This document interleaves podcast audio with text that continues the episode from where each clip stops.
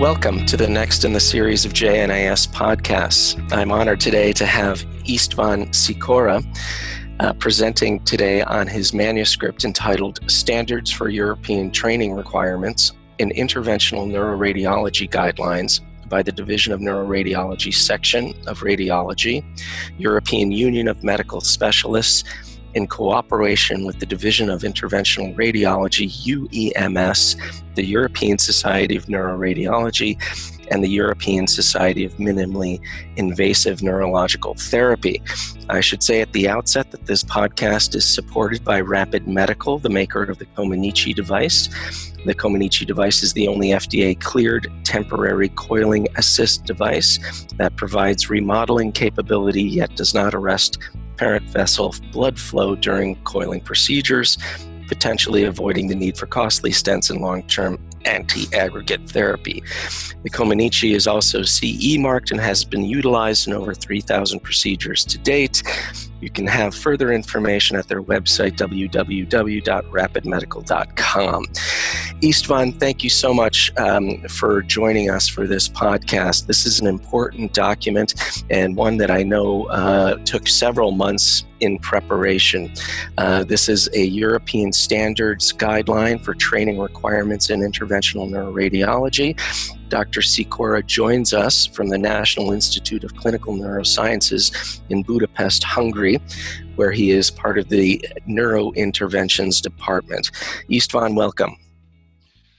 Hello and good afternoon. Thank you for calling and thank you for giving me the opportunity to discuss this uh, paper, which I believe truly is important. Istvan, if we could just start, uh, you know, looking at just the title of the manuscript and the fact that uh, this is a multi-society document.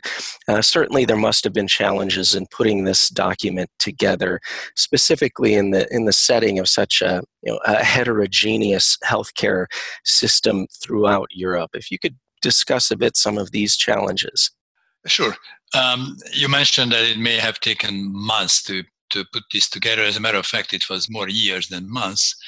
and, uh, and, and the difficulty indeed is, as you pointed out, is that we uh, have multiple societies more or less dealing with the same uh, issues and objectives.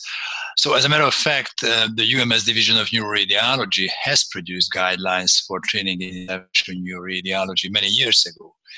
However, this has never become an official document of the UMS simply because there were substantial disagreements among the different players uh, regarding mainly the selection criteria for candidates.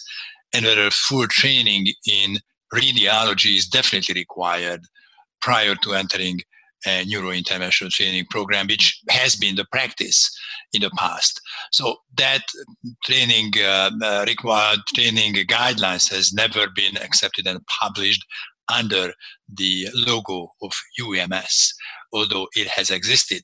So I believe that the great news is that now we managed to come to an agreement and with this agreement to produce this document under the logo and full agreement of the uh, European Union of Medical Specialists.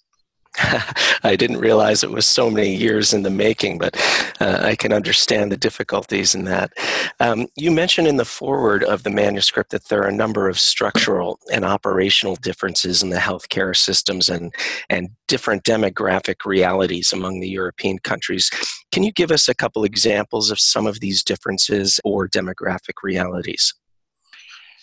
Yeah. So um, what we mean by that is that, um, in fact, the healthcare is a national competency in all European countries, and because of that, there is no uniform system existing all over the European Union.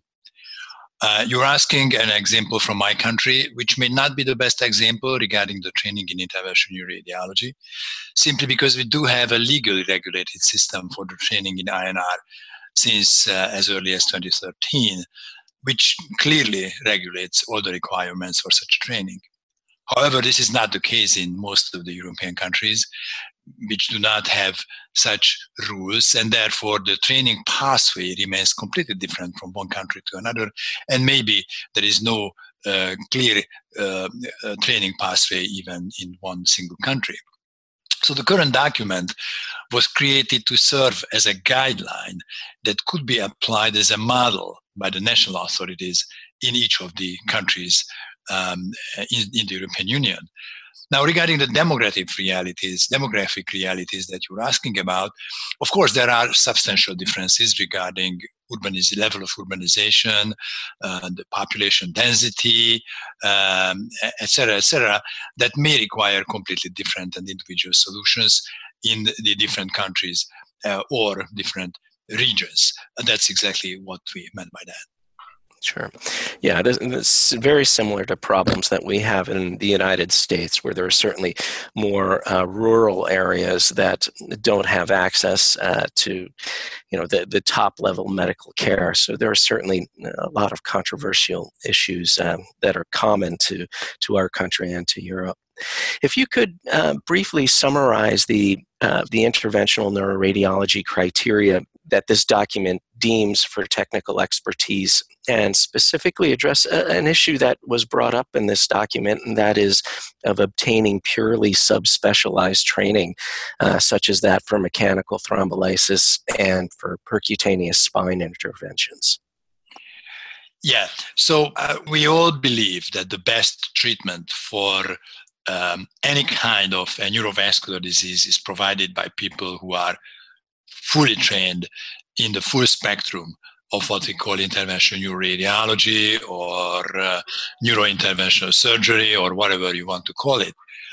Um, however, after pretty much years of debates, the authors of this document came to the conclusion that the incidence of large vessel occlusion stroke is so much higher compared to subarachnoid hemorrhage, aneurysm, AVM, etc., other more complex neurovascular diseases, that it may not be possible to serve the ischemic stroke field by fully trained and completely experienced neurointerventionists.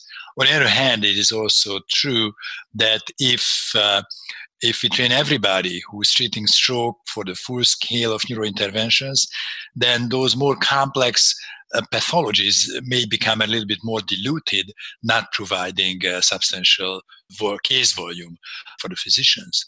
So, therefore, in full agreement with the global training guidelines that were published as the Gold Coast documents in the early 2018, uh, we believe that might be a need for physicians that are specifically trained for the stroke intervention. Um, this is also uh, paralleling the guidelines provided in, in the uh, recently published Standards of Practice in Interventional Treatment of Acute Ischemic Stroke, again, a global paper uh, co signed by, I believe, 15 international societies. That is the same consortium that produced the international uh, training guidelines. So um, that's about the uh, specific training in mechanical thrombectomy only. Therefore, we believe this is important.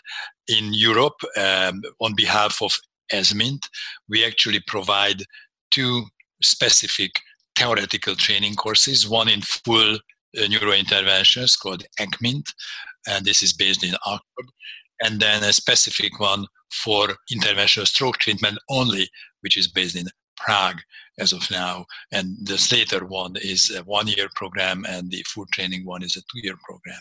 Now, regarding spine uh, interventions, it's a different story we at um, uh, my organization ESMINT does not provide any such training, but ESNR does.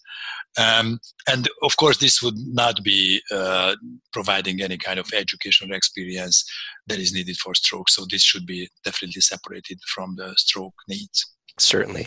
Um, specifically, do you view that subspecialty training in mechanical thrombolysis as a means of, of solving the, some of the demographic problems that, that uh, you and I have discussed a bit earlier, specifically in remote parts of European countries?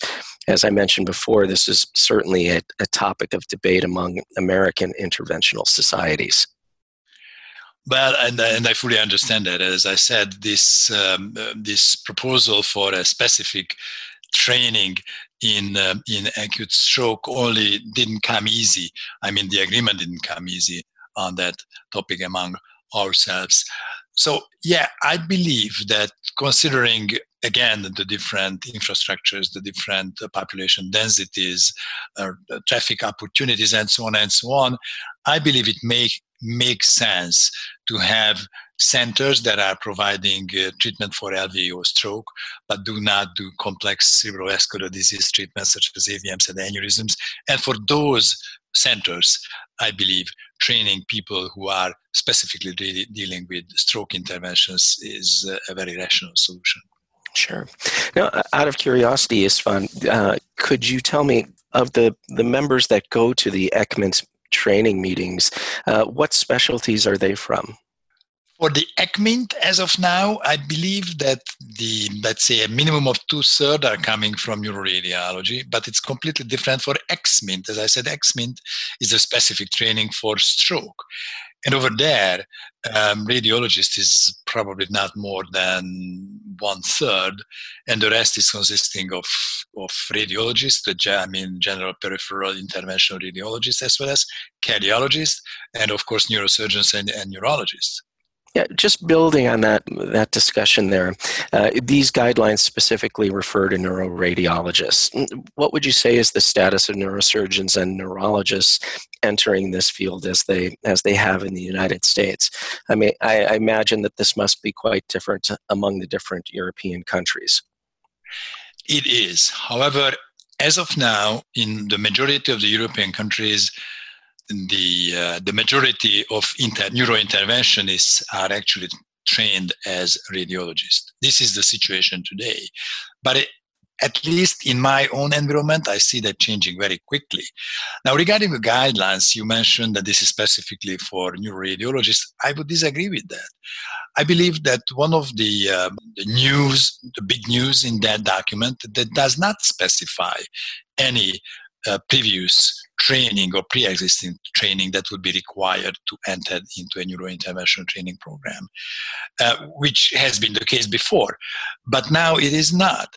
So now you can enter this training program with practically any kind of a board examination or a residency training, of course, obviously including neurosurgery and neurology.